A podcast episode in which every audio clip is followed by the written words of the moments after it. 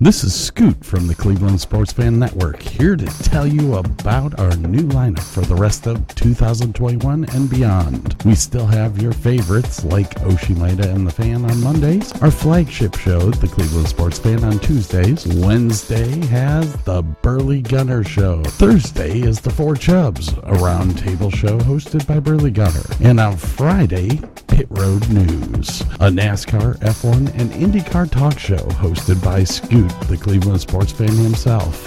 New episodes every day at 6 a.m. Eastern. Visit us at redcircle.com forward slash Cleveland dash sport dash fan. Hey, this is Scott And Burke. from the Davis and Davis Show, the podcast for everything Ohio. Two guys who met at the University of Akron and have a love for Northern Ohio. We talk about everything from entertainment to motorsports to fine wine and spirits. Do you want to get a little insight on Northern Ohio from the perspective of two middle aged men? Well, as we say, grab a beer, a glass of wine, sit down, relax, and listen. New shows every Thursday morning at 6 a.m. Eastern. Just go to www.redcircle.com slash Davis and Davis. Or find us on Apple Podcast, Prime Podcast, Google Podcast. Check out our Facebook page at Davis and Davis. We're not a real law firm. And we just don't care. The future is a hefty responsibility and not one that we take lightly. But then taking things lightly has never been what Hefty is about. That's why we've created the Hefty Renew program that turns hard to recycle plastics into valuable resources like park benches and building materials. To participate, simply fill up an orange Hefty Renew bag with accepted items, tie it up, and drop it in with your regular recycling. That's it. It's that easy. It's time to rethink recycling with Renew. Particular valued resources may vary by geography. More info available at heftyrenew.com. Welcome to the law firm of Davis and Davis. We're not a real law firm. Go ahead, grab a beer, a glass of wine, sit back and listen.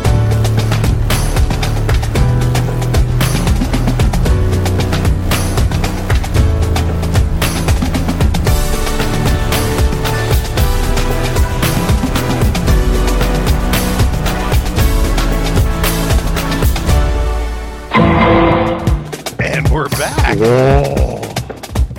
God, that was a long break, wasn't it? A little bit. He has some business to take care of. Ah, here we go. Um, welcome back, ladies and gentlemen. Right. Actually, it's not welcome back because this is going to be the beginning of part two.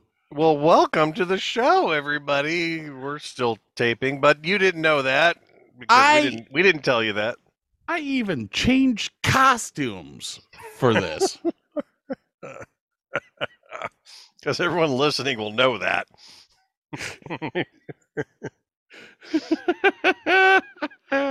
And he Okay. changes cologne too, just so you know.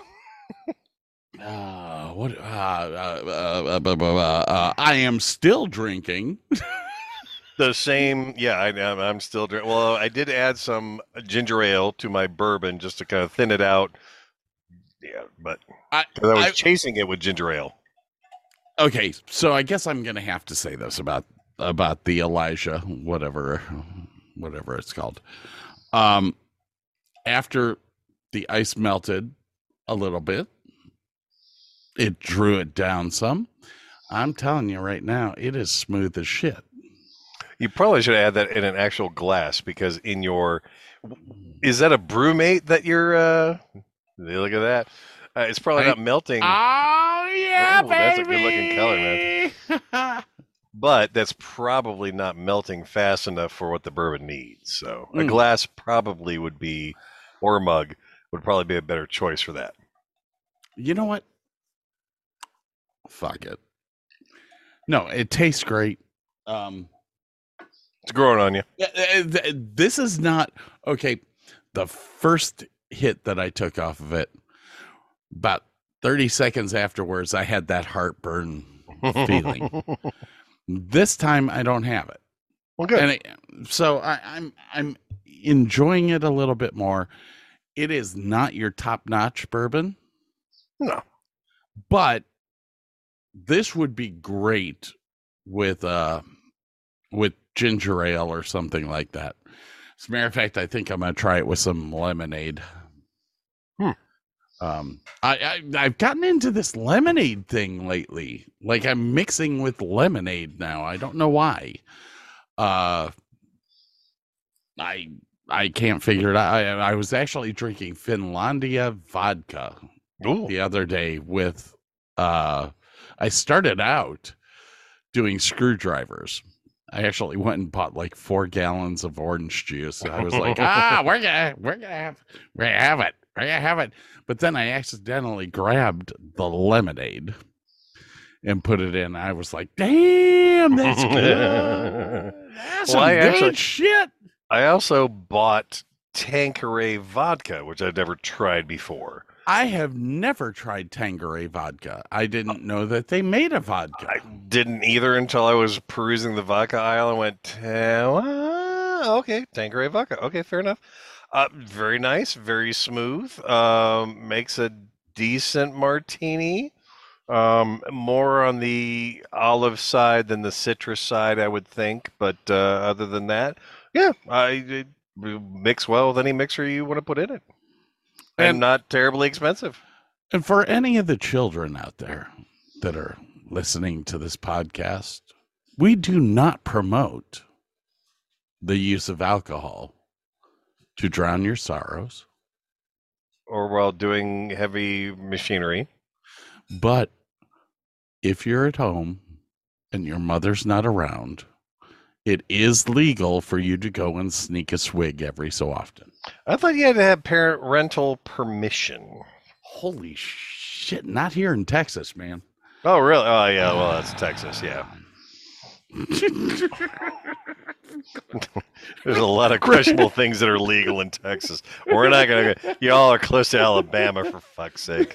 Remember, we are the law firm that doesn't do law. don't trust our shit. We don't know what we're talking about. All right. So we have done talked about our alcohol consumptions and done our reviews, and we are now on to the Cannonball Run. End of line. Which yeah. you have to get some End like of line. current Tron stuff. Every time Burke Burke talks, it's just gonna go end of line. wait, wait, wait, wait, wait, wait. Hey, hang on. I, I have to do. I I have to do my. Uh, it's this one here. PC load letter? What The fuck does that mean? You ever have one of those days? Oh, you ever have one of those days, Burke, where where you're just sitting there at work and all of a sudden it PC comes out? letter? The fuck does that mean?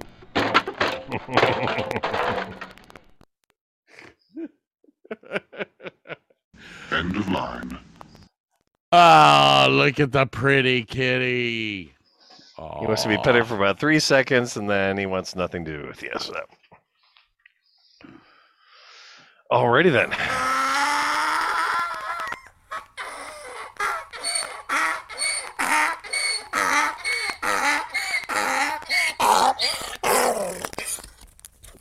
That sounded gross. Did you get the goat? Tell me you got the goat. I didn't find the goat yet. God damn it, Wayne! I can get it on Zedge for crying out loud. Get the goat. Oh my god!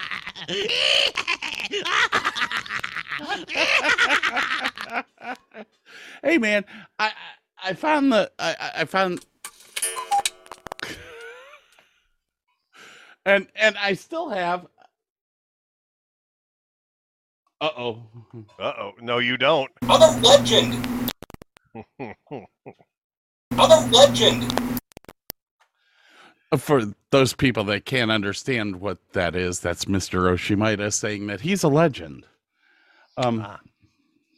and uh, we You have all watch know. your levels on that. There's a little crackling on my end, so just you know, watch that shit when you're. Wait, is it crackling right now? No, only when you do the sound effects. What this one?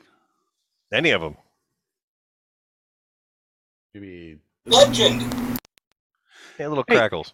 you know the the crackle. I do believe is actually in the track. In all of them? Um, well, let's see here. Yep, crackle. Oh, I hear crackle too. But let's see. Yep, crackle. Yeah, I hear crackle too. What the F, man? You got some Uh, more. You you got some explaining to do, Lucy. I, I don't know, man. Uh, I don't know. All right, so so I got the. I'm, I'm representing Akron again. You got to yell at me for this shit. I was wearing Toledo last week. Oh, you shit. bitched. I, I I didn't actually notice that you were wearing Oh, yeah. The University of Of Akron. Now you see, I hear crackle all the time, but it's it's the freaking Bluetooth headphones that I wear. No, no. I, there's no crackle until you do sound effects. So, yep, crackle. crackle. You know what? We'll figure it out. No, yeah. We'll figure it out. I I, I don't know. I, I I I don't know what else. Time to move on. What was that? Hang on. I think I need to turn the volume up on that. Oh, look at that. It's time to move on. Uh, You need to get fatality from uh, Mortal Kombat. um uh, yeah um did, uh, did i play did i play the long one for you But I, I said I, I don't care if they lay me off either because I told I told Bill that if they move my desk one more time then then, I, then I'm quitting. I'm going to quit. And and I told Dom too because they've moved my desk four times already this year and I used to be over by the window and I could see the squirrels and they were married but then they switched from the Swingline to the Boston stapler. But I kept my Swingline stapler because it didn't bind up as much and, and I kept the staples for the Swingline stapler. Okay, Milton. And, oh no, it's not okay because if they make me, if they if they take my my stapler, then I'll, I'll, I'll have to I'll set the, the building on fire. Okay, well that sounds uh sounds great. Uh, I'll talk to you later. All right, bye. I, I have got to figure that crackling thing out now i don't know if it happens on the uh on the On our side or your side, or yeah. um i'll have to i, w- I will have to check that out Do a little investigative. Uh, Yeah. Um. Yeah. I, I. I honestly, I. I. I picked up all of these drops like really, really freaking quick today. So. Um. Hey, we're supposed to be working on another movie. yes, yes. And what movie are we doing again? Well, just look at the backdrop behind me, and you'll know. Mm. Oh wait, people can't see that shit. Yeah, yeah.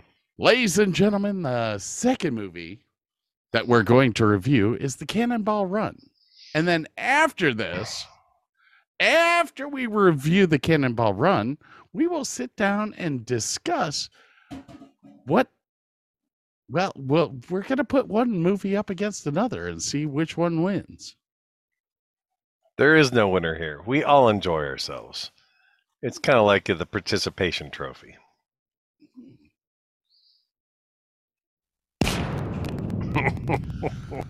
And now Burke is no longer with us.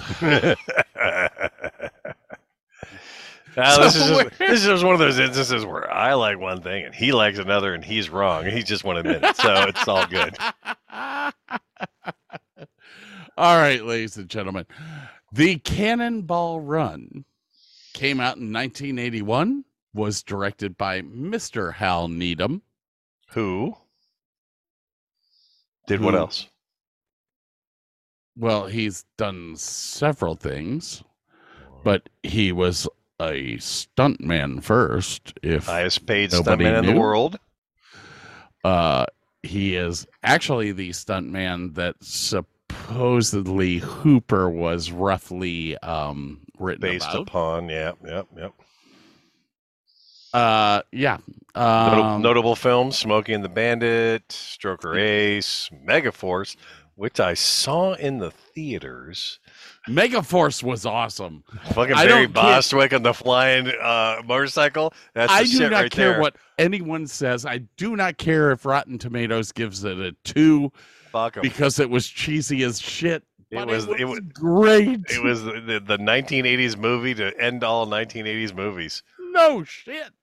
Oh man, I loved it. I loved that. Um, but he, yes, he he uh, did stunts in Blazing Saddles? I did not know that. did stunts in Blazing Saddles. So now it goes beyond that. He's actually in Lone Wolf McQuade, Mm-hmm. but I don't think that he got acknowledged. he in was uncredited. Yeah. The original TV series of Star Trek. No shit. Alrighty, man. Wild Wild West. Hell yeah, boy. I am telling you, Hal Needham was one of the biggest stuntmen in uh in LA. The Fall Guy was roughly based around his Hal life, Needham yeah. How the West Uh, was won. Very nice. because Hal Needham Hal Needham did what he had to do to make money. He became a director. If he directed a movie, you will see him in the movie. Do you know what he played in the Cannonball Run?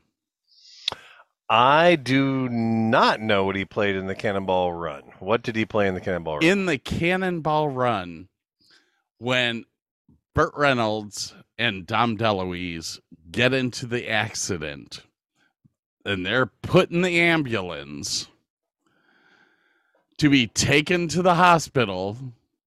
It only hurts when I use my finger when I point with. Uh, it only hurts when I point with my finger.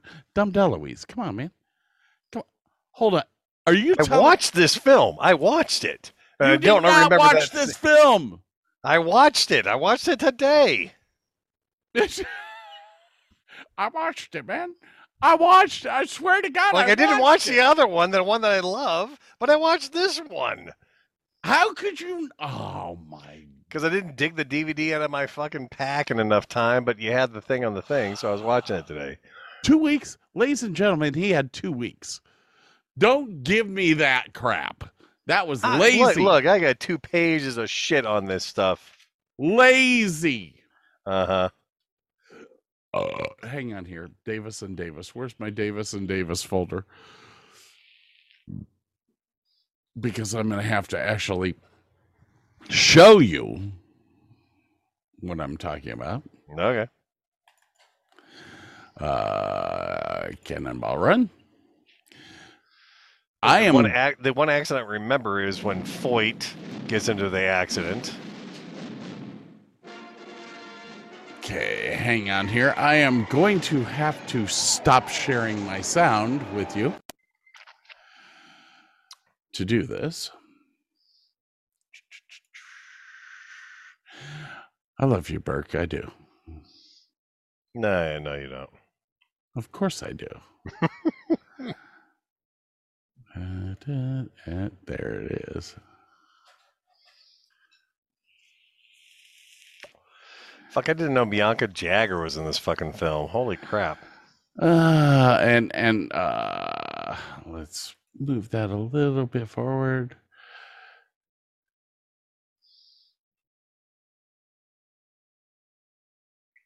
And Ambulance boom. EMT uncredited. Ah, share.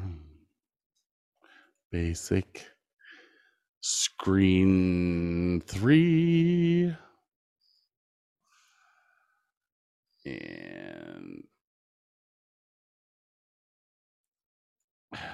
The miracle of editing, this dead spot will be cut out. what? Who the hell's texting me?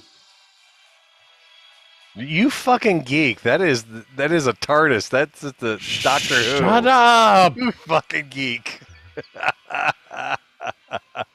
I don't even have sci-fi shit on my phone. Oh my god, you're not supposed to tell people. What screen am I on? Screen three there. Uh, let's see. Can you see that? Yes, What do you see? I see an ambulance. Is it the very beginning of the film? No. Can you hear it? Oh, negative.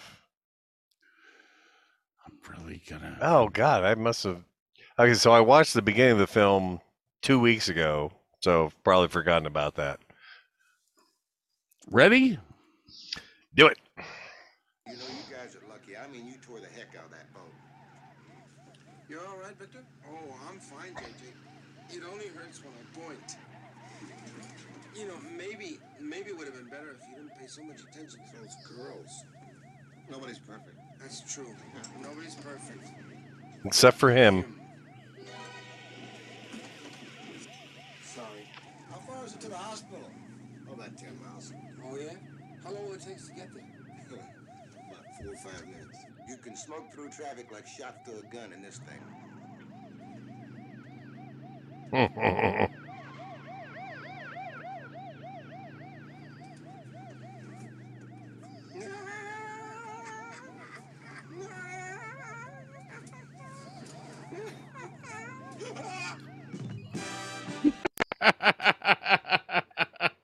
Sorry, I, yeah, actually, I I totally missed that section of the film. I I watched the them landing the plane, picking up beers, taking off, and I must have I must have gone past that bit there. I apologize. That's right. That's right. I- that I was am, I am remiss. that was Hal Needham uh, as the ambulance uh, Attendant? attendant. Um, Hal Needham directed the movie. I think I need to go through the stats a little bit before we before we go into our deep dive. Our our deep dive that I can already tell. It's gonna be much longer than the first one.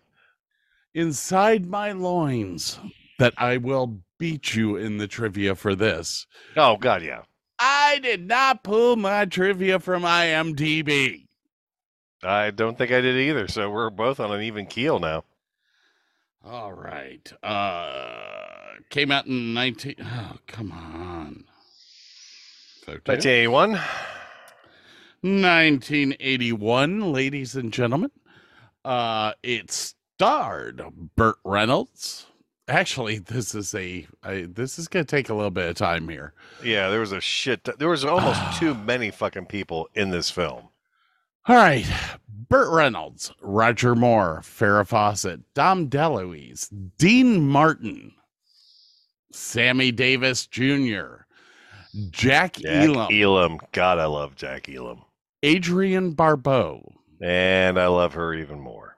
Terry Bradshaw, He was a sports guy, wasn't mm.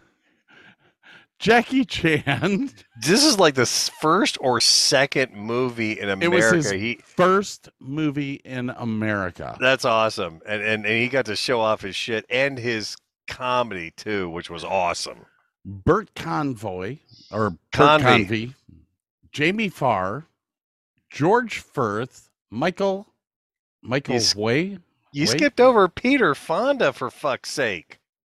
I haven't skipped over anyone yet. Am I at the end of the freaking thing?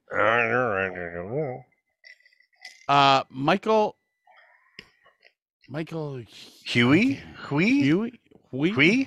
Hui Bianca Jagger, Molly Picon, My, Molly Picon, Peter Fonda, uh Jimmy the Greek as Jimmy the Greek. As Jimmy the Greek, yes. Uh Hal Needham, Albert S. Ruddy was the producer, Rick Ricky Aval Avils? Avils, and Mel Tillis. Yes. Now Mel okay, Mel Tillis I love. Oh uh, god, he is fucking hilarious in this. But before we get into that, let's uh let's let's take a look at at the box office for 1981.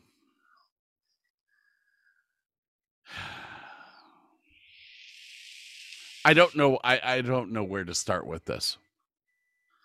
Um the It- high it's, a, it's a tough one because they actually had a bunch of payouts that I don't know that actually showed up in the budget. Let's see here. The highest paid show was Superman 2 Okay. with 108 million dollars taken at the box office. The lowest paid on my sheet, which was not the lowest paid, but it's the lowest paid on my sheet, came in at 37 and that was Arthur with Really? Moore at 3,600,000. And I quote that fucking movie all the goddamn time. Where the hell do you think the Cannonball Run came in? Unless you already know. I do not. I'm going to take a guess and say it was probably number nine. Came in at number three. Oh, wow. $72 million. Nice. The only what the- movies, the... only movie to beat it besides Superman, which you know Superman's going to win. Yeah, it's Superman. Uh, was Stripes with Bill Murray. Oh, God. A classic. and, um, yeah. so what was the budget? What, what what was the what was the budget that they showed? Ah, hang on. Let me scroll over to my to my budget o meter. Uh, boom.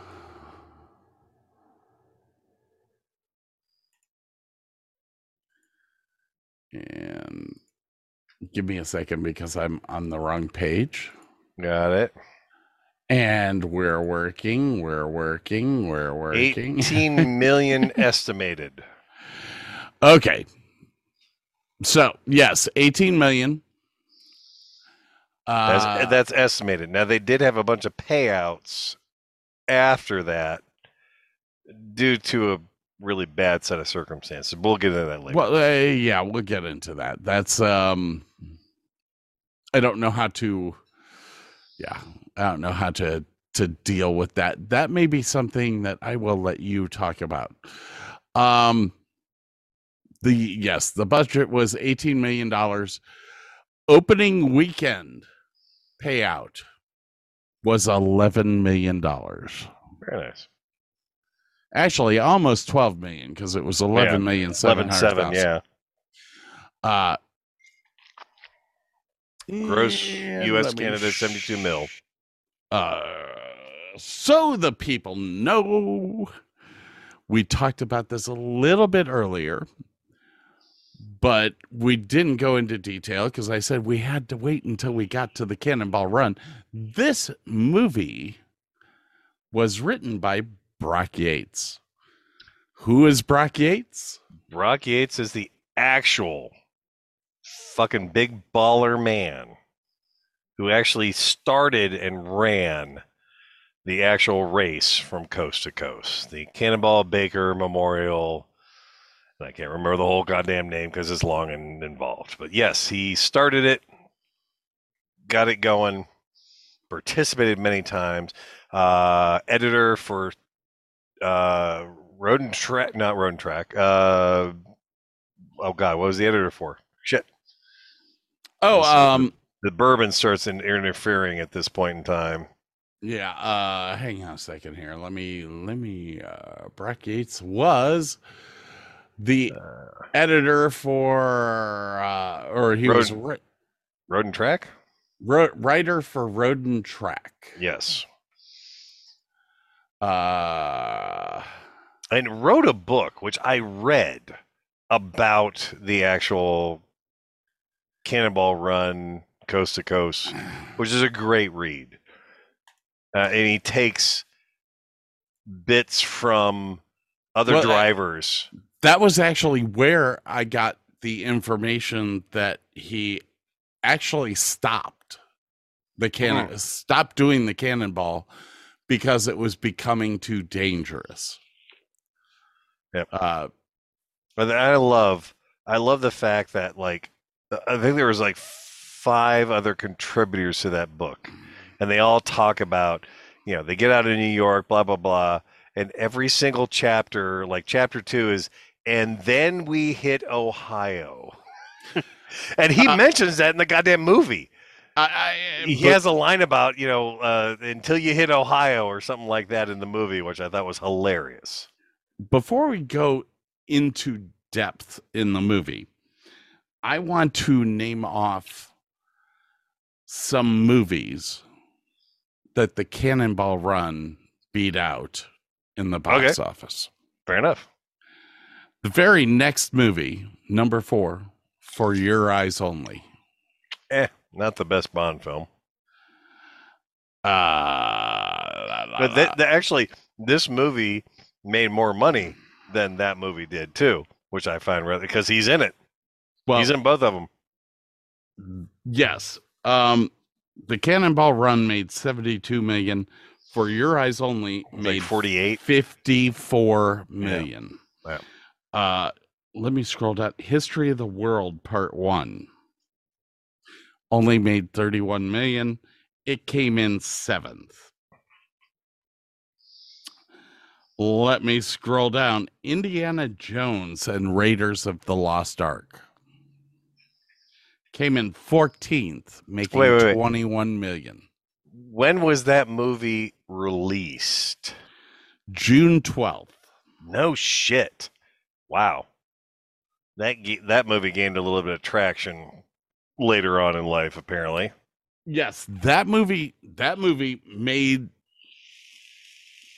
that movie became a cult classic well after it came out. Uh Taps I remember watching that movie. Yeah. only made 3 million dollars that year. Uh what else came out this The Incredible Shrinking Woman. Uh that was the the the the uh oh god who was that i swear to god the uh this was the wasn't that the the dude from oh i don't remember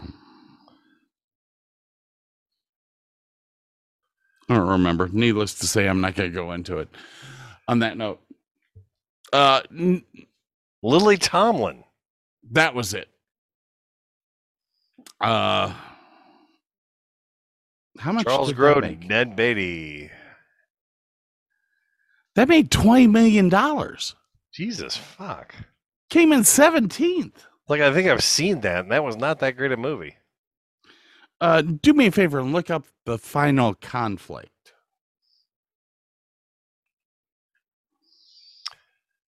Final con. I can't spell apparently. Flicked. Nineteen ninety three. Uh, no, it would be 1981.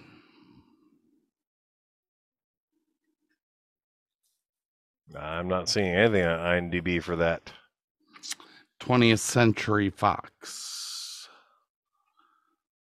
Conflict. 1981. Sam Neill. Oh God. Okay. That's a remake. That's like a precursor to the Omen. Oh, it's Omen two, the Omen three, the final conflict. Sam Neill, Don Gordon, and a lot of people I have never heard of in my life. Okay, fair enough. And probably my favorite rom rom com ever. Continental Divide. John Belushi. Oh, okay. Um, uh, God, I want to say Sissy Spacek, but it wasn't Sissy Spacek. Um, do a quick search on that because I can't look stuff up. If I do, I'm gonna fuck up my trivia. that's all right. That is uh, Blair Brown Okay. as Nell Porter, John Belushi, Allen Garfield. I've never heard of any of these people except for John Belushi. Okay, John Belushi. Ron Dean. I take that back. Ron Dean, I've heard of. John Belushi plays a writer for a newspaper. Uh, God, we may have to do a deep dive into this. Oh dear God, Ah, never seen it. It's. We will discuss this at another time. Right now, we're we are on the cannonball run, people. We're on the cannonball run. Hey, can we? What uh, a- I, I I am completely out of Okay. alcohol. Okay, I, I was. Man, but go ahead we if you have a, if you have a point, make it. No, we had five minutes till our break. Jeez, man, your Okay, well, bladder just- just- sucks. No, I just I'm not an alcohol. I don't have to take a leak. I just have to get more alcohol. Jesus Christ, I need to drink some more, motherfucker. All right, we'll be back.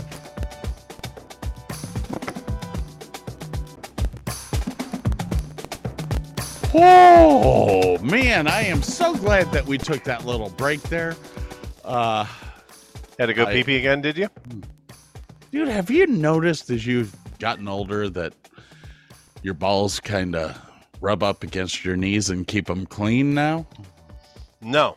And the reason I don't have that issue is I've always worn underwear that keeps them up and tight, kind of like a bra, kind of like Tidy- a uh, banana oh, hammock. tidy yeah. whities. No, fuck no, fuck no. Banana Well, hammock? Well, ish, you know, uh, bikini style, I guess you might want to say. Uh, Poco elegantes is some of the, you know. Yeah, man, keep that shit up tight, man. Yeah, yeah. I don't even know why I'm laughing. Oh, your Um, balls are slapping on your ankles. Mine are just, yeah, they're they're right where they're supposed Well, to be. I, I mean, I okay. I wear so so you know I don't want to know, but biker shorts. no, okay. Um, you know, I can't it's- stand the shit that goes down my legs for no fucking reason. It's like I'm not getting on a bike. I'm not doing workout. I don't want that shit going down to my knees. Just I the cannot shit tight where it's at now. I like the shit going down my knees, Eh. especially if her name is Heather. All right, uh, we are back to the Cannonball Run, ladies and gentlemen. The Cannonball Run, my favorite movie from the from 1981. I can't say anything else because, uh, dude, I Okay, now- favorite movies everywhere. oh yeah. Okay, and now I've been. I, I, I cannot find Yes. anywhere the yes. the girl that is at the uh, restaurant who brings out the order to Jamie Farr's car, the Rolls Royce, and says, "This is the first time that we took an order by phone." I, who is that girl? I feel like I should know her. Like she's done something I've seen her in, but I can't find anything on IMDb. I don't know who she is. Do you do you remember who she is, or do you have any info on her? I am I am looking. I have no clue who the hell she is. Uh da, da, da. Cannonball Baker Sea to Shining Sea Memorial Trophy Dash. Thank you. Sorry. Uh, as I'm as I'm going through my notes, I do not have anything about her. She's awfully familiar looking, so we'll have to we'll have to figure that one out later. on. Uh, that yeah, that may be uh that may be a deep uh uh, uh we we may have to actually look that up. Uh cameos, cameos. Brock Yates. I Oh, wouldn't yes, say a we- cameo. Well, yeah, Brock Yates is in it a couple times. What are you talking about? Um okay. So let's get back to the movie here. Okay. Um we went through all of the cast. Mhm. Uh we went Talked through about- how much money it made. Yep, yep, yep. Uh About Brock Yates being involved and in the film, and and it's funny because they actually start the film and Well, end the film he- in the actual starting and ending point of the real races. he I, I know I've said this, but I have to reiterate this. He actually wrote this movie. And this movie is 100% based. Okay, what what are you shaking your head for here? I'm Well, feeling like it- you got apoplexy or something. It yes, he wrote the original script. You are correct. Correct. However, comma, it did get appropriated by the director and the producers and changed into something different from what his vision was. Correct. his vision was based on his experience running the Cannonball Run. Yes. Hal Needham, as well as the producers, came in, as well as Burt Reynolds came in and built comedy into it. Um, which kind of brings me to my first trivia question, my friend. Oh dear God, let's whip out the pages and see what we got. Tell me, tell me, um, do you know the history of the ambulance? 1979 race at Yates Forum. He was one of 46 teams in which director Hal Needham, to complete the 150 mile per hour van, converted into an ambulance with LA doctor Lyle Royer and Brock's second wife, Pamela Re- Reynolds, riding as the patient in the gurney. Is that good enough for you? That is very good enough. Transmission gave out after 50 miles, which is in the film. You know, the transmission was slipping and they get put in the back of the thing. Yep, yep. Uh, wait, Uh, wait. Did, Well, did, he gave out 50 miles short of the Redondo Beach finish line. did you happen to say who he was racing with? Hal Needham and No. Brock's second wife, Pamela Reynolds. The ambulance used in the movie is the actual ambulance that director Hal Needham and screenwriter Brock Yates Wow, that's why it looks so familiar. Awesome. souped up to race in the real Cannonball Run. So that is the actual, Actual car that did the actual race. correct. Okay, I have a trivia piece that you are it's impossible for you to know. Okay. In the movie, Uh-huh. at the beginning, the, The Ferrari, the Contat or uh no, no, no, the Ferrari with uh, Dean Martin and Sammy Davis yeah, pull over the ambulance and they want to bless it. that's not at the beginning of the movie, but go ahead. Mm, It's it's it's not at the end. It's near the beginning. Go ahead. Okay. So that scene actually takes place on a street that was going to be built for development literally three miles away from the Portofino Inn in Redondo Beach, California. Correct. The reason I know this is because my dad told me this. He's actually got to see when they were setting up for the whole shots, everything. This was lit on the way to his girlfriend's house.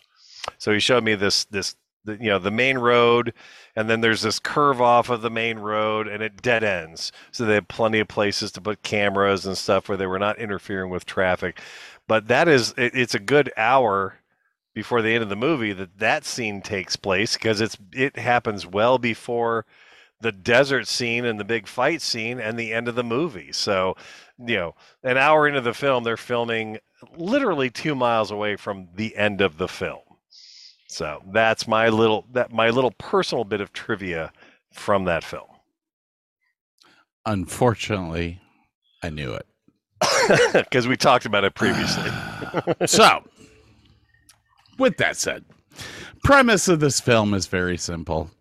It's the race. It's the cannonball race, people. And by golly, it is the best cast that you will ever find in the world. It's a little Uh, busy.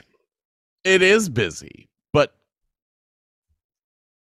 1980s, you have Dean Martin and Sammy Davis Jr. in your movie. They're kind of at the end of their careers, but okay. Yeah, well, they were they were big, you know, 50s through the 70s. Uh but myself growing up, you know, I was born in 68. I knew who Dean Martin was. Yeah. I remember the Dean Martin show. Yeah. I remember who Sammy Davis was. Mhm. And by the way, he's black. What? Hold on. Oh, wait, I kind of half named my daughter after him. What the fuck are you talking about? Um, and and in this movie, they do make fun of him being black. The and sh- and the, short. the the how they refer to him in the way uh, the chocolate monk. The chocolate monk. and then my my favorite my favorite Dean Martin moment. He's small. You're Small. small. SM all small. Why why why SM all? Hold and hold my drink. comes up often in that film. I was like, oh dear God. How often we said that? Those lines. Hold my beer. uh yeah. Uh uh let's see here. I'm I'm I'm I know I freaking took a clip out of this out of the show that I wanted to play. And uh now I can't find it. Oh, that sucks. Oh, that sucks.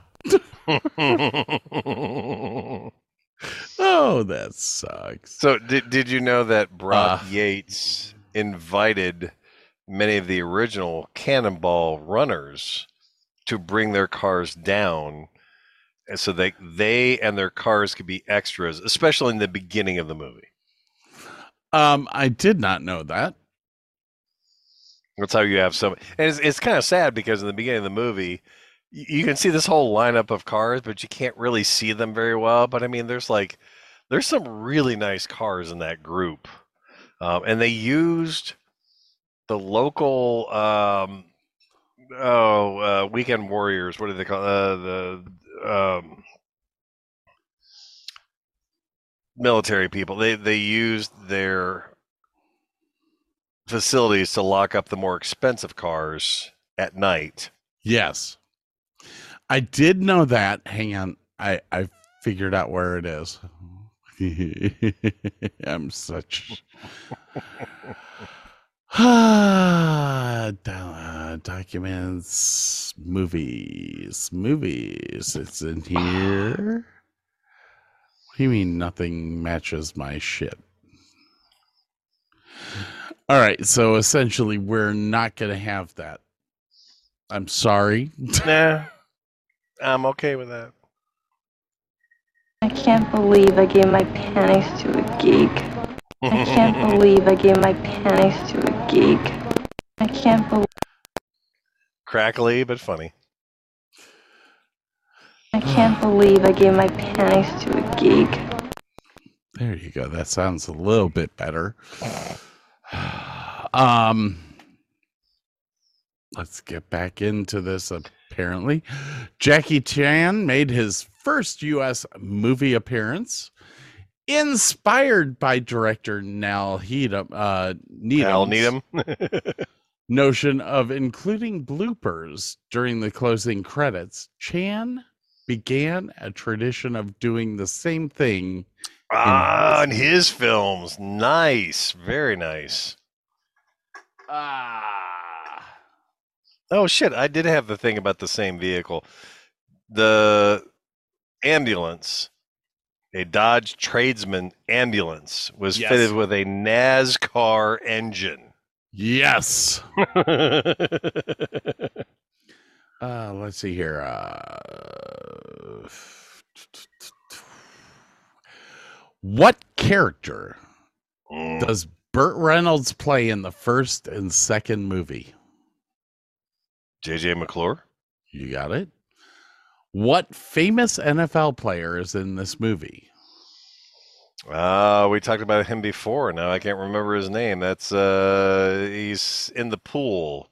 Um, uh, da, da, Terry Bradshaw. J.J. McCall calls Ferris Farrah, Farrah Fawcett's character Beauty. What is her character's real name? Pamela. Pamela what? I don't know. Glover. Oh, very nice. What kind of car does the Sheik drive? A Rolls Royce Phantom. Okay. Who won? Who wins the first cannonball race? The Lamborghini team of Adrienne Barbeau, and forgive me, I can't remember her uh, the other lady's name. The characters were Marcy and Jill. Okay. What does Farrah Fawcett Trees. love? Yes. She loves being under trees at night with the wind blowing through them. See, I What- did watch this film. I swear to God, I watched the film I don't like. I didn't watch the film I love. Okay. I have you seen part one and part two? I may have seen part two. I do not remember it in any way, shape, or form. Okay, I, I can't ask that then. Mean, go ahead. Try. I, I'm. I, whatever. Go ahead. Uh, in one scene, the cannonballers are sitting at a roadblock when a biker gang rolls up. Mm-hmm. This Tell is me the about- first film. Tell me about the biker gang. It is uh, Henry Fonda is the the leader of the gang, and the big bald guy, if I'm not mistaken, is also the big effing German guy that was in Raiders of the Lost Ark in the airplane fight scene. Which you are absolutely correct about. But Isn't it also the first appearance of Captain Chaos in the whole movie? but before we go to Captain Chaos, I no, I think we saw I think we see Captain Chaos before this. Okay. I think we see him before this because before the accident uh uh with with Burt Reynolds and Dom DeLuise um they're already starting to talk about him Well, they talk about him a Him. lot. Him. him um anyway uh wh- where wa- uh okay the the biker gang Yes. For those of you who don't know, almost three quarters of the people in the biker gang were from the movie Easy Rider. Nice. Fonda played a reprising role as his character in Easy as his Rider. character in Easy Rider nice. for this show. Uh when when the road finally opens and the brawl is still going on, who is the only character left fighting? Jack Jackie Chan turns around and kicks more ass, and it's awesome. Then he splits his pants before he leaves.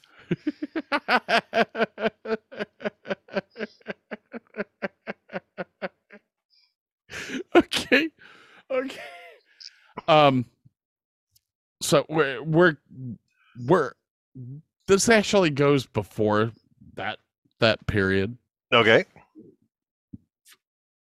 What is Dr. Nicholas von Helsing's profession? Proctology.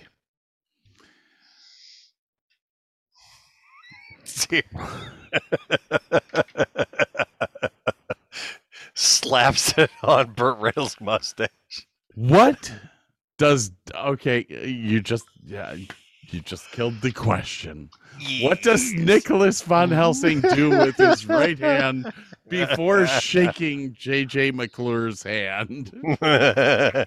well, no, he coughs into his hand, and then he shakes his hand, and then he rubs his hand on his own vest. what what is the only thing that Dr. Nicholas Van Helsing ever touches JJ McClure with? It would be his middle finger on his mustache.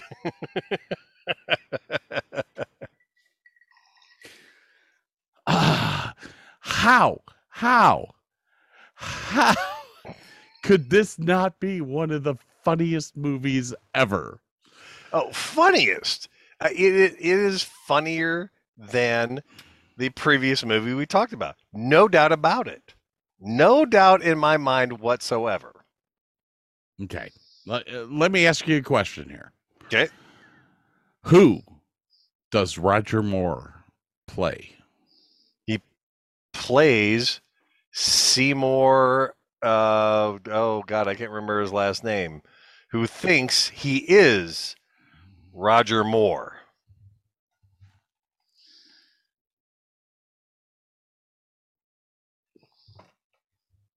Seymour Goldfarb.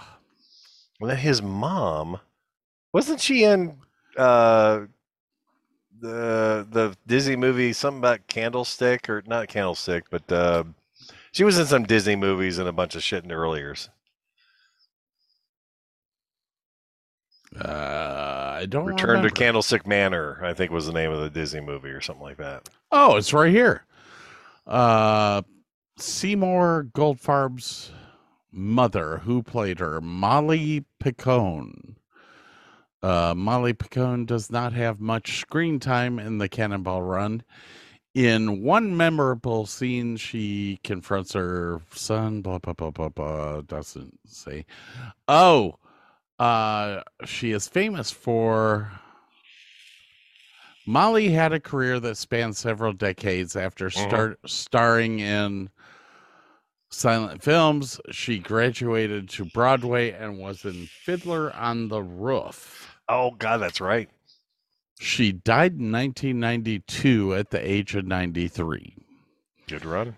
Um, that we, we've had this discussion already that this was the show of cameos. Uh, oh God, yeah. Dean Martin. Uh, Well, he wasn't a cameo; he was in the movie. I mean, you know.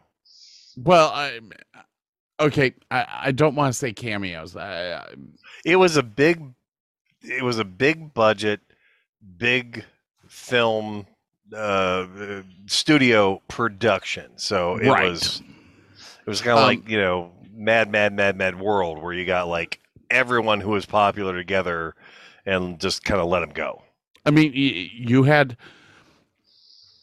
Yeah, see me. uh, Seymour Gold, uh, not Seymour. uh, You had Molly Picon. Mhm. You had um, you had people like Jamie Farr who were only in a couple of scenes, right at the most. Um, even Dean Martin and and uh, Sammy Davis Jr. only had about four scenes that they were in. This was a huge, big budget movie. Oh yeah Uh, I was. Oh. Oh. Uh, I think I think we're gonna have to take a little break here for a second. issues Um, yeah, people people just came home and they're coming in and out and all that. Uh, so I think we're gonna have to take a little break here. Uh, go refill, go to the bathroom, have a good time. We'll we be back Be soon. right back for the last half hour. Ah, welcome back holy shit, people! Uh, I just think we drink too much. um Yeah. I'll, I'll cut. I'll cut that out of the show. All right. So, what was your favorite part of this movie? Hmm. Well, on a personal level, I kind of dig the fact that they end at the Portofino Inn, which is literally a hundred yards down from the beach I used to hang out at. Like you know, it's it's not that far away from uh, uh, good stuff on the Strand, which is a restaurant right on the beach right there, uh, which has a webcam that you can look at at any point in time to see who's walking down the strand and who's eating at the restaurant, which might even be. I'd have to look this one up, but it may be the same restaurant that um, Charlie Sheen and Emilio Estevez are at uh, in the movie they were playing Garbage Man in, which escapes me completely because of the bourbon. It is the exact same place. Nice, nice. So I yeah I I have some personal things about that movie that I dig. Um, oh God, I, I, I, I love the the Lamborghini scenes when they're trying to get away from the cops and they jump onto the on ramp and then back up, and then it turns out that it's a female cop, and and the female cop is probably one of your trivia questions, and I can't remember her name, and she's a fucking uh, like SI model or something. Who is that? Uh, actually, I I have no clue. Um, What? It is not on my trivia list. Uh, let's see here, dude. I didn't do IMDb for this one because Hmm. of the fact that Uh, Valerie You- Perrin. There we go. Valerie Perrine. Excuse me. there you go. Um, I did not do IMDb Superman, because, Superman 2, Superman 3. Okay, there you go. because of the fact that you uh you caught me on Numerous occasions. well, that's why I kind of I tried to stay away. I like I, I let you have your source. I try to deep dive into other shit, but yeah, obviously that first film we were fucked. There was just no two ways about it. Um. Okay. So, uh, who was originally supposed to play Sammy Davis Jr.'s part? Ooh, I have no clue. Who was that? Don Rickles. Oh God, that that would have been equally as funny. Uh, and that that Ferrari team was actually based on a real team that ran the Cannonball Run originally. yes. Okay. Now, this is gonna be a little bit long, but I'm gonna I'm gonna do it. It's not trivia, Okay. but it is knowledge is power. There are numerous James Bond references throughout this movie, resulting in a rumor that Albert R. Broccoli had Sir Roger Moore sign a contract which forbade him to spoof or make references to James Bond in any non-Bond movie. However, in September 2014 during an audience Q&A, Moore stated there was no such contract, Hmm. but that he had promised Broccoli that he would never do anything that would hurt James Bond. Fair enough. Although the license plate on the DB5 that they drove Yes. had the same exact license plate as one of the original James Bond films. Correct. From Goldfinger. Yes. Or uh, the license plate number of the 1964 Silver Birch uh, Aston Martin DB5, driven by Sir Roger Moore in the film, was 6633PP. Yep. And it was the exact same license plate from The Spy Who Loved Me and Moonraker. Both really great films. Yes. Yeah, Spy Who Loved Me is not bad. Moonraker, that was just cashing in some Star Wars shit there. It was it was, it was not good. was it was it really was um Not good. because that was like the worst uh uh technical shenanigans whatever ah, what is it Special effects? that's it Yeah uh, I've ever seen. Yeah, it was it was it was it was ugly. Uh, da, da, da, what was Bert Convy actually famous for? Uh, match, Matt. No, he was a. Uh, I don't remember the show, but he was a host on a show. It wasn't Match Game. It was. Uh, oh God, what was the game he was on? I don't know. What was it? Come on you gotta guess Yeah. um. uh, oh shit! Something with cards. Uh, card sharks. ah yes you got it oh God! There's a brain cell I didn't know I had.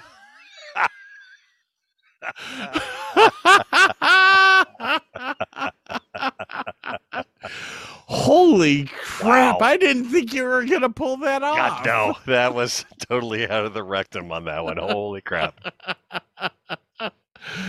Uh, okay. Um, the Hawaiian Tropic NASCAR Yes. uh, was inspired by the real life Fire Am, entered into the real race by George and uh, F. George and P. Brennan. The Fire Am previously has been run at the Daytona 24 hours race. Nice. The owners had just stripped the number off the door and loaned it to the Cannonballers. Although in the movie, that that car is owned by Hoss Ellington. It starts off as a 75 to 76 Laguna, but after they paint it, it somehow becomes a Monte Carlo. Yes, did you? Okay. And I, I saw did- that because like the bumper is like I'm like, what the fuck did this? Yeah, I was like, yeah, I was kind of flabbergasted. uh, Donnie Allison's Hawaiian Tropic sponsored NASCAR Winston Cup Series Chevrolet stock car, and then it turns into Monte Carlo. Like that's some really kick-ass paint you got there, guys. Dude, I yeah. Uh who who do you think was the best actor in the show?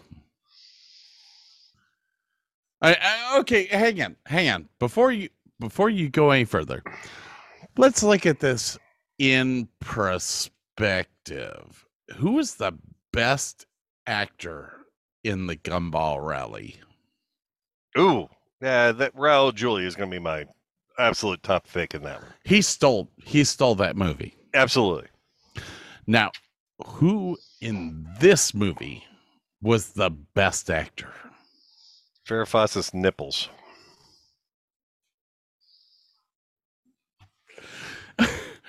Okay, who? Yeah, in- yeah, you can't tell me I'm wrong. Because you name one thing from that movie that you remember the most, it's her goddamn nipple. No, I would say Jack Elam is probably my favorite acting bit in that whole movie. I mean, I love really? I love Dean Martin to death in that movie, and I love Sammy Davis Jr. to death. But Jack Elam is just fucking hilarious. He's he's he's over the top and low key all at the same time. I love his performance in that movie. should I start? Should I start the procedure now? Should I start the examination? JJ. oh, she's a perfect specimen. oh my gosh, it's the perfect specimen. JJ, should I start the exam?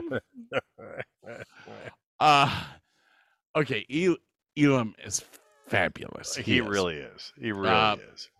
My favorite actor of all times is Bert. But I have to give the best to Dom DeLuise.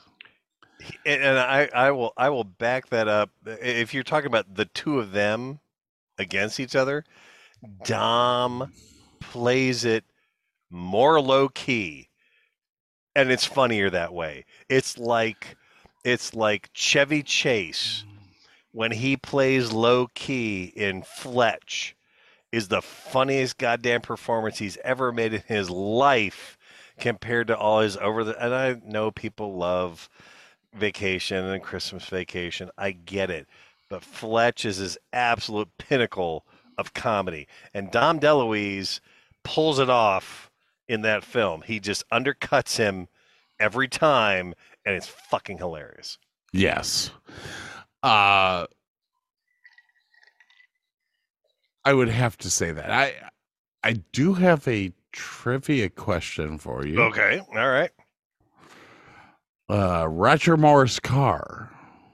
Right. What makes it iconic?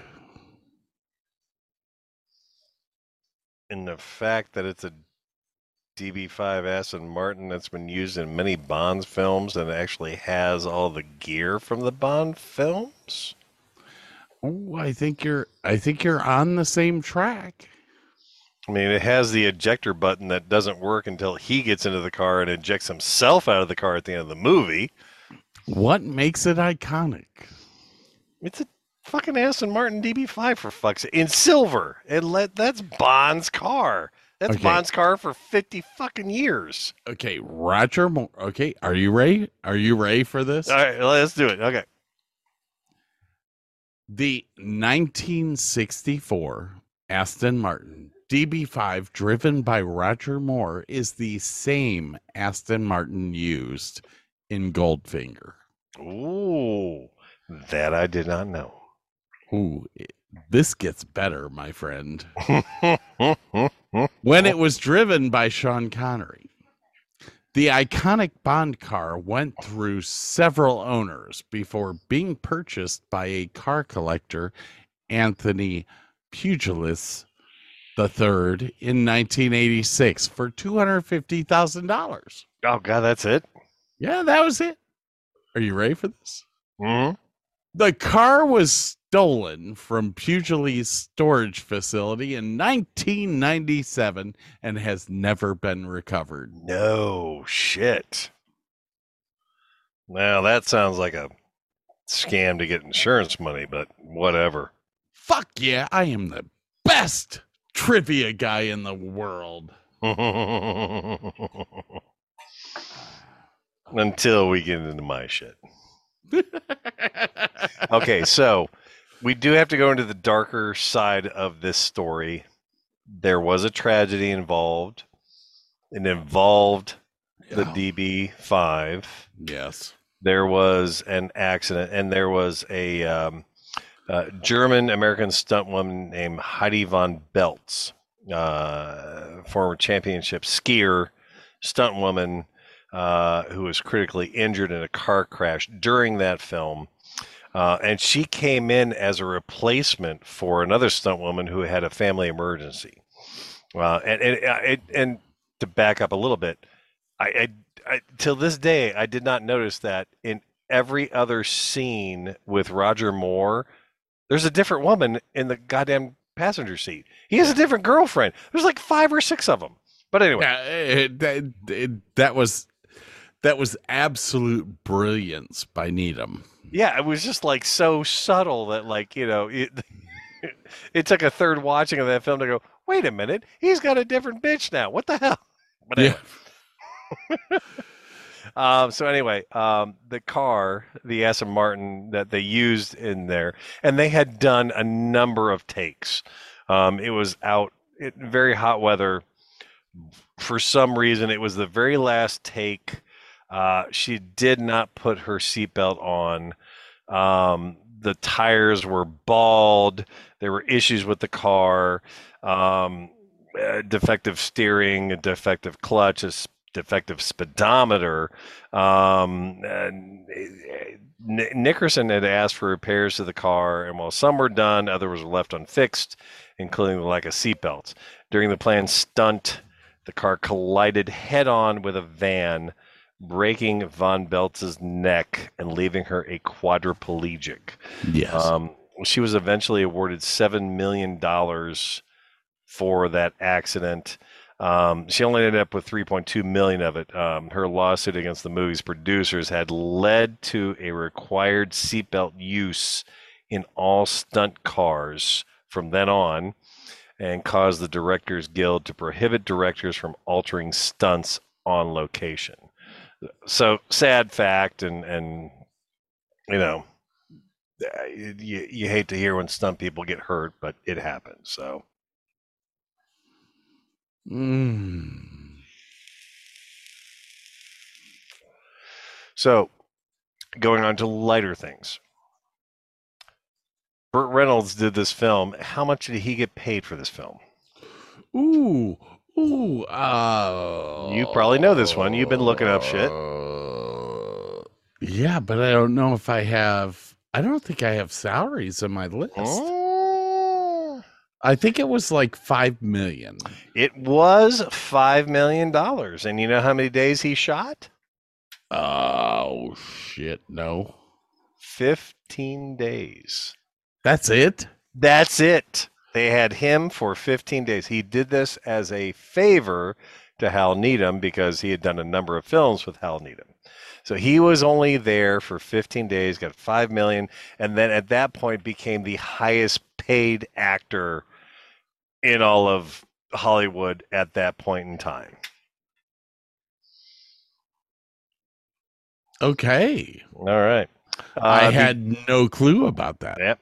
Um, the desert scene where they're having the fight, people were passing out from the heat.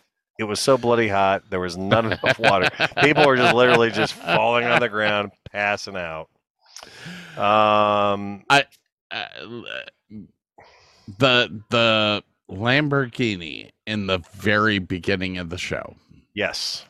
Uh, I can tell you it's chassis one one two one one one two. How many It is- exhaust pipes did it have? I don't know. 12. One for every fucking cylinder on that car.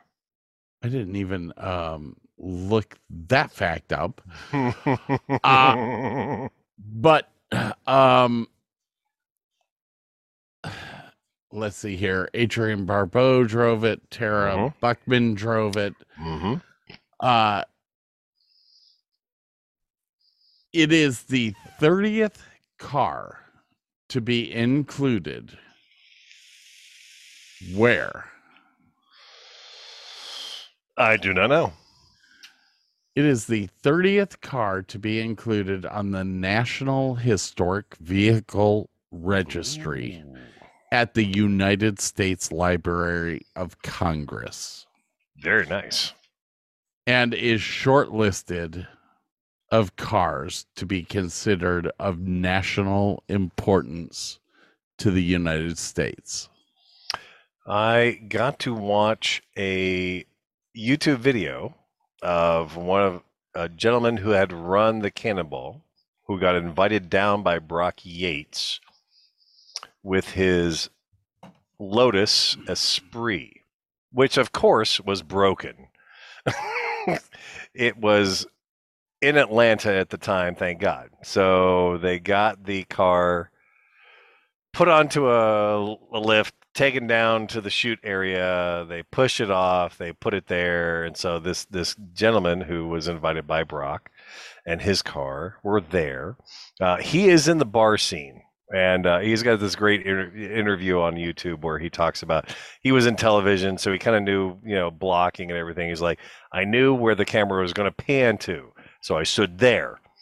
And so he's wearing a, a blue blue and white America cap or something like that. So he's got his seven seven seconds of fame. Um, there, and his brother was also there in a red and white cap at the beginning of that scene. Um, but there was a crane set up with a big light. Um, obviously, at night they wanted to show some moonlight so they could actually see the cars and everything like that. They overextended the crane. The crane fell while this guy was in his Lotus. It crushed an AC Cobra, a real one, Fuck. behind him. It did not hit his car in any way, shape, or form. Um, but yeah, they, they had to fix the Cobra for that. But uh, yeah, it was it, it was a great little interview to watch on this thing. But um, yeah, so I mean, officially the cost of the film was around twenty million. However, the payouts for the fixing the cars and the lawsuits after that probably bumped it up a little bit more. So, and who was the only person in that whole film nominated for an award? I would. I think the uh I think the the um common answer would be probably Burt Reynolds. But I'm going to say Dom DeLuise as the supporting. Now, Farrah Fawcett was nominated for a Razzie Award. No, she was nominated for her nipples. All right. Here, wait a minute. Hold on. Uh oh. Yeah, no, got that, got that. Uh, blah blah blah blah blah blah blah. I gotta make sure I get all this shit in here. It's a hundred. Yeah, yeah, yeah. I believe. Oh well, there is a quote from Brock Yates about how he uh, named the movie after his run, but he later was embarrassed by the film itself. So I don't think that was the film Brock wanted to see. And that's kind of one of the reasons I think that the previous film is kind of the film he probably wanted to see. I, I okay. I'm gonna and go thi- through. and- and this is gonna- a film. I, I, I love this film. Don't get me wrong. uh, I will watch this film anytime it is on. It is funny as hell. Don't It give your slaps- it- it- synopsis yet it's- because we're not at okay. the end. Okay. All right. All right. All right. Don't give your synopsis until we're at the end. Oh God. Okay. What do we got left? Uh, the first highway patrol officer that pulls over Adrienne Barbeau and Tara Buckman was Oh shit! I half know this one, but I can't recall it at the time. He he wasn't a stunt driver. Who the fuck was he? He was somebody in sports. no Nope. Okay, I give up. Who was he? Burt Reynolds. What? Burt Reynolds in disguise. No shit. Yes. Uh what request was made of the movie to the governor of Georgia? Oh crap! That I do not know. Not to give any speeding tickets. I don't know. The producers asked the governor of Georgia if the crew could shut down the center of a town so a plane could land in it. The barriers that the police used to block off a section of the street could be seen in the movie. Which I did see those. I was like, hey, wait a minute. They're blocking off that street right there. I'm starting to feel like I'm getting the trivia thing here down. Uh, uh, how many hours did the majority of the cast work? Actually, Total per hold day. on. What, what, what? How quantify that. many? How many days did the majority of the cast have to work on the project? I would say thirty. the bulk of the stars on this movie only worked for one, two, or three days. Oh wow. So Bird actually did triple time.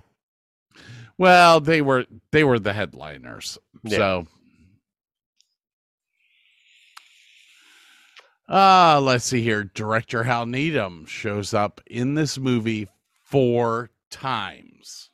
Can you Oh, name that- them? Nope, I cannot. I mean, obviously, in the ambulance the first time, I would imagine probably in the bar scene at the beginning of the movie. He's probably at the end of the movie in the Portofino, and then I would say possibly the fight scene in the desert. First as the EMT in the back of the ambulance. Okay. Then as the voice of the cop in the speed trap. Ah, Then as the truck driver who calls Sir Roger Moore on the CB. please speak the Queen's English, or we shall no longer converse. and finally, he ends up in the bloopers at the end of Nice. the movie. And Casey Kasem made a, uh, a spot appearance on the radio. Casey Kasem, of all people, one of my heroes. I love Casey. Uh let's see here. I think I have one more. Um In one of the earlier scenes in the movie, J.J. McClure, Burt Reynolds, said could get a black Trans Am. In reference to his previous movie. And then answered himself, nah, it's Nah. been done before. Been done before. What is this in reference to?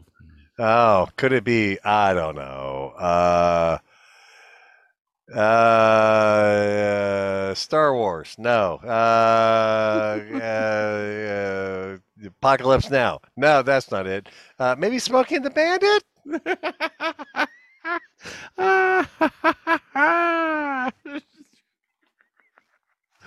Do you know one of the ladies, uh, like the, there was a, a pair of ladies that actually ran a limousine in the actual race. It was one of the few accidents in in some of the original races, and they like went off the road and somebody broke her arm. But that was like the worst of the accidents in the original races. God, man. Okay, I uh, um, I, I I'm I'm heading to the Rotten Tomato. Okay. We discussed the Rotten Tomato for the the Gumball Rally. Mhm. The Rotten Tomato for the Cannonball Run. Guess. I would say that's probably around the thirty-five percent range. 29. kind of close. Uh, Audience. 61. Okay, I was going. I was going to say in the upper fifties. So yeah, okay. So let's go to Roger Ebert. Rog, Roger Ebert. He fucking hated this film. Hated it. I believe he gave it a 0.5, if I'm not mistaken. Uh it was a 0.5. Yep. The Cannonball Run is in it. Wait, hang on. Is an abdiction of artistic responsibility at the lowest possible level of ambition. Really? f- Did he really say that? Yeah, probably. In other words, they didn't even care enough to make a good lousy movie. wow. I I named off like three reviews from other people and I after Roger Ebert's Roger did I say Roger? Roger Roger Ebert who honestly I think was one of the worst reviewers of movies throughout my life. Yeah. He's, I was one of the other guy, but yeah. I mean, you know, they uh, were mainstream dudes. Vincent Canby of the New York Times. Inoffensive and sometimes funny. That's a really good review of that movie. There, there, there you go. The movie. Uh, oh, who is this? Diego Galán from the um, El Paz in Spain. The movie doesn't go beyond repeating a formula of parallel stories. That's that's totally positive there. Variety. Jesus. Variety. Full of terribly inside showbiz jokes. You have three quarters of showbiz. yeah. What do you expect?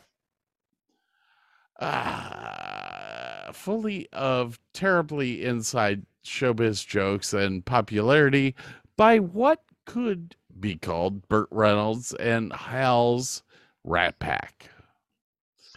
Yeah, well, you know what? You you do a movie that the people want to see, and obviously people wanted to see this movie. He- he- Here's here's the problem. 2961. Guys don't listen to Rotten Tomatoes. They don't know what the fuck they're talking about. Okay, I'm good. Both both of these films are literally cult classics. Now, granted, this one made uh, you know a hundred million or so in the box office, something to that effect. Uh, yeah, over a hundred one made- It, it it supposedly cost twenty million, but once again, they had to pay out some more shit after that, so it could have been closer to thirty. But they still made a hundred million, so that was a in in anybody's eyes a successful film. So, so answer me a question here, Burke. Riddle me this. Riddle me this. Uh, which of these two movies tops each other? Uh, well, you, we we you're gonna say this one. I'm gonna say the other one. I mean, I could watch the Gumball Rally back to back three or four times and enjoy it every single time. After number three of watching this movie, I would get a little tired of it. Okay. Uh so And let's face it, an ambulance passing a 220 mile per hour capable Countach just is not in my wheelhouse of possibilities. Don't like it. Not gonna believe it. Don't care if Dom DeLuise turns into fucking Captain USA. Don't fucking care. It's fucking stupid. It's a stupid movie. It's like you got to be in that stupid mood to enjoy that movie. but you see we have we have several movies in our our our repertoire where where that is the fact revenge of the nerds Yeah. uh airplane Airplane is a movie upon itself. but these are movies that are based on on on comedy and and They're that's based what on no no no. They're based on absurdity. And that's what this movie is based on Yes, it is an absurdist comedy, whereas the former movie is a little more grounded in reality. so and I like them both for for different reasons. And like I said, like okay, if I'm drunk, I will probably enjoy Cannonball Run more. 'Cause, uh, so if you had to ask me on the bourbon meter, well we we aren't to that point yet oh god, okay, okay, fine, okay. But uh, here, okay, the final thing that I want to say before we get to the bourbon meter is that this movie is kind of the quintessential 1980s comedy where you really kind of you're just there to have fun. Oh yeah, it, it is a mindless movie. uh the cannonball run was a movie or not the cannon uh, the gumball rally was a movie that was made that was supposed to make a point so i Uh, well, okay, what point would that be? uh, that point would kind of be that there are people in America that want to go race, and the rich folk are going to go race.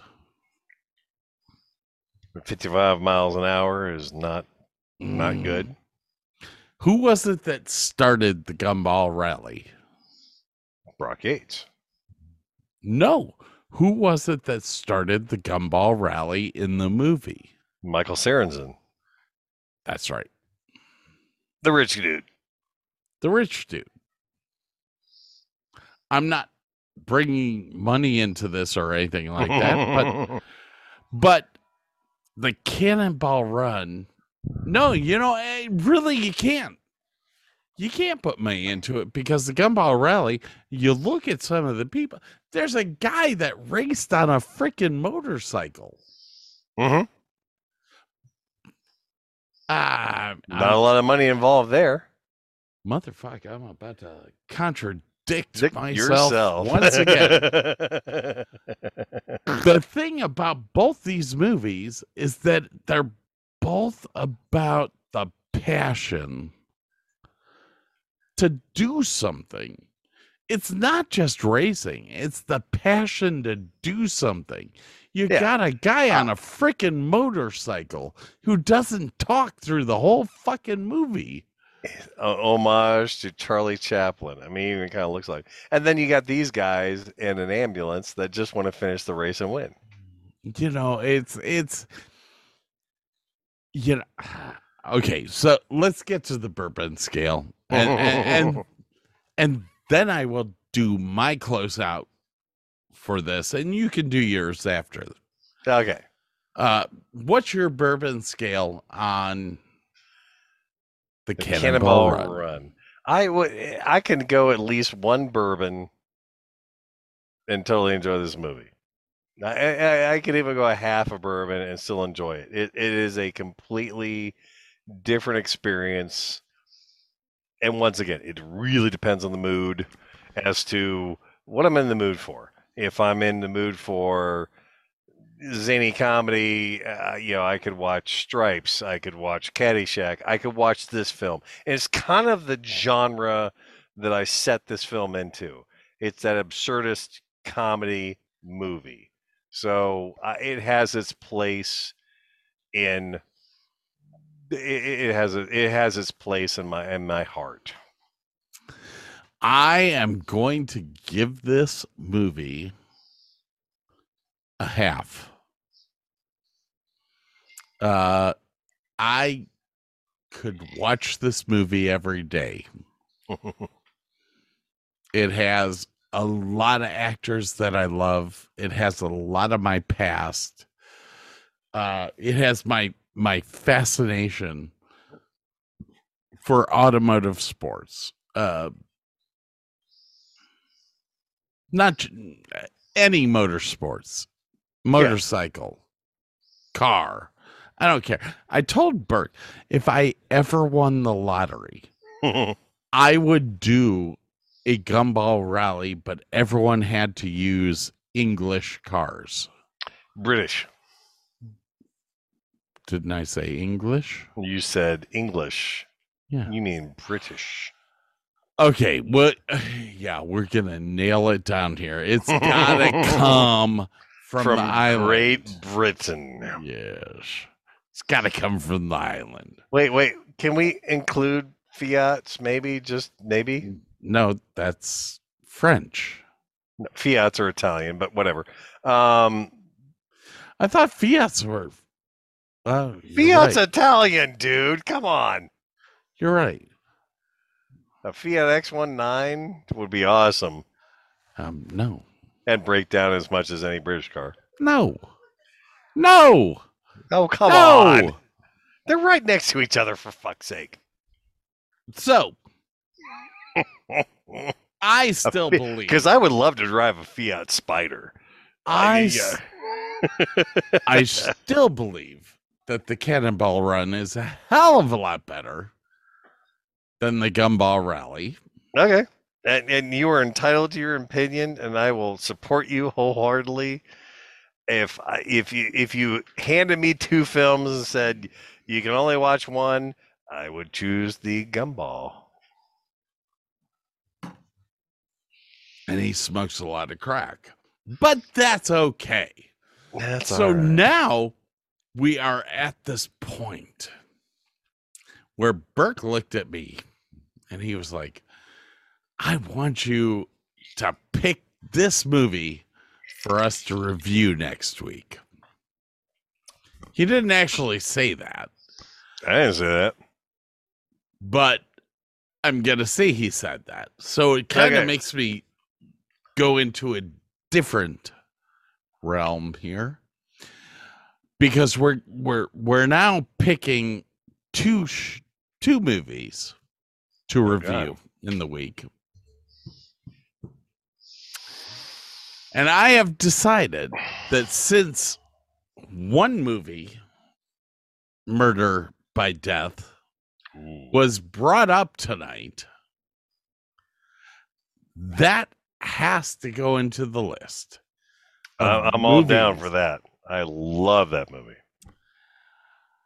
The second movie that we will review after that is going to be my favorite movie of all times, which is Lone Wolf McQuade.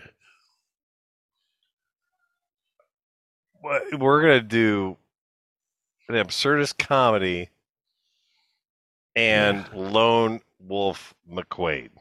Yeah. Do you know the the movie at all? I honestly don't think I have ever seen that movie. Really? I don't think I've ever seen that movie. Uh, No, you're kidding. No, there's a lot of them out there I haven't seen. Yeah. Let, let me let me look at my list here. Hey, guess what? Is it that on our- movie? That movie has been in our our folder for over a month and a half. Oh shit! Ah, both movies are in our folder. Wait, Chuck Norris is in this fucking thing? Yes. Yeah, I guarantee I've never seen this. I mean, I think the only movie I have ever seen with Chuck Uh-huh. Norris Yeah. is the Bruce Lee film. Really? Yeah, I think that's the only one I've ever seen, movie wise. So in two weeks, we have to review Lone Wolf McQuade. David Carradine, Barbara Carrera. Oh shit, that's got some all right people in it. Hey, LQ hey, Jones. guess what? Guess what? Guess what? What? Hal- What? What? Hal Needham Directed makes- this one? No, Or he makes Makes an he's- appearance. He's one of the stuntman, Mm. and you will actually notice him when he is when he's shown on scene. Um, we will actually have Scott's mother show up online for this review. She'll only be here for about five minutes, okay. but she has to explain the fact that she had to watch. Literally, this bitch took my Lone Wolf McQuade VHS tape and smashed it into pieces because I played it every day. I would get home from school and I would play Lone Wolf McQuade. Wow. God, it's like the worst movie in the world, but you'll love it.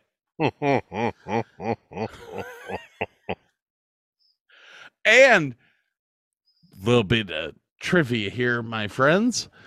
Lone Wolf McQuade is actually big or the the basis of um Chuck Norris's TV show. the Texas Ranger. Yes, Walker, Texas Ranger. Alrighty then. Was originally based off of Lone Wolf McQuade. Interesting. After about the first five minutes, you all will hate me because it's bad, but it's so good. It almost sounds like killer clowns from outer space. How'd you like to bite into that, develop lockjaw, and be dragged to death? Oh, God. Ah, yes. Uh, anything else for you? Hey, What? anything else? I'm spent. Okay. I don't know if that's good, bad. Yeah, I'm done. I, I got nothing. Yeah. You might drink too much. You might want some of this behind me. You might Want to be a better person? yeah, we're. Okay. We're old, used, and spent. Ah, on that note, people, we're gonna take off here. I think you guys know that the Cannonball Run is the better film. Hey, did we do our bourbons? We didn't. We did our bourbons. I you were at like uh, 0.5 and I was at zero Oh, for okay. mine. So yeah, Okay. no, yeah, it was a whole one for me on Cannonball because it's just uh, yeah, it, it's it, it's it's goofy and there's enough goofy movies out there. I don't, you know, I just, Dude. yeah. Dude, dude. You smoke too much pot. whatevs. We're out of here. Y'all have a good night.